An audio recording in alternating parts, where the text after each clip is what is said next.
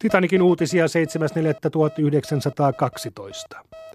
Hörlaiva Titanic odottaa muutaman päivän päästä alkavaa neitsyt-matkaansa Southamptonissa laiturissa 44. Yleisöllä on mahdollisuus käydä katsomassa tätä varten juhlaliputettua uutta aikamme suurinta valtamerialusta. Titanic on myös maailman turvallisin alus, sillä se on rakennettu käytännössä uppoamattomaksi.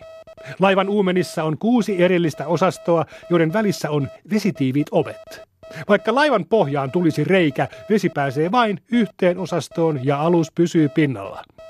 Lisäksi laivassa on nykymääräysten mukaiset 20 pelastusvenettä, joihin mahtuu yhteensä 1178 ihmistä. Yhteensä Titanikilla on tilat 3547 matkustajalle.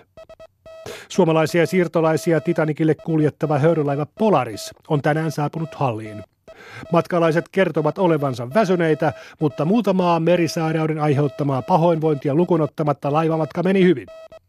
Nyt matkalaiset odottavat innokkaina pääsyä Titanikille ja Amerikkaan.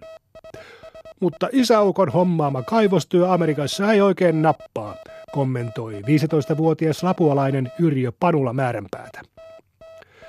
Yksi suomalaisista siirtolaisista, Helmi Juurakko, ryöstettiin tänään kaupungilla hallissa. Lauma kerjäläispoikia oli piirittänyt Ylistarron pappilan pian ja napannut hänen kädestään lompuukin, joka oli sisältänyt kaikki matkarahat. Matkan järjestäjä kehottaa kaikkia siirtolaisia valppauteen koko matkan aikana. Siirtolaisiksi lähtevä tuore aviopari Kaar ja Tilda Myyri on onnistunut vaihtamaan lippunsa Titanikille, joten heidän matkansa tulee onneksi sittenkin toteutumaan. Suomalaisten matka jatkuu huomenna junalla Lontoon kautta Southamptoniin. Lisää tietoa aiheesta nettisivulla yle.fi kautta Titanikilla.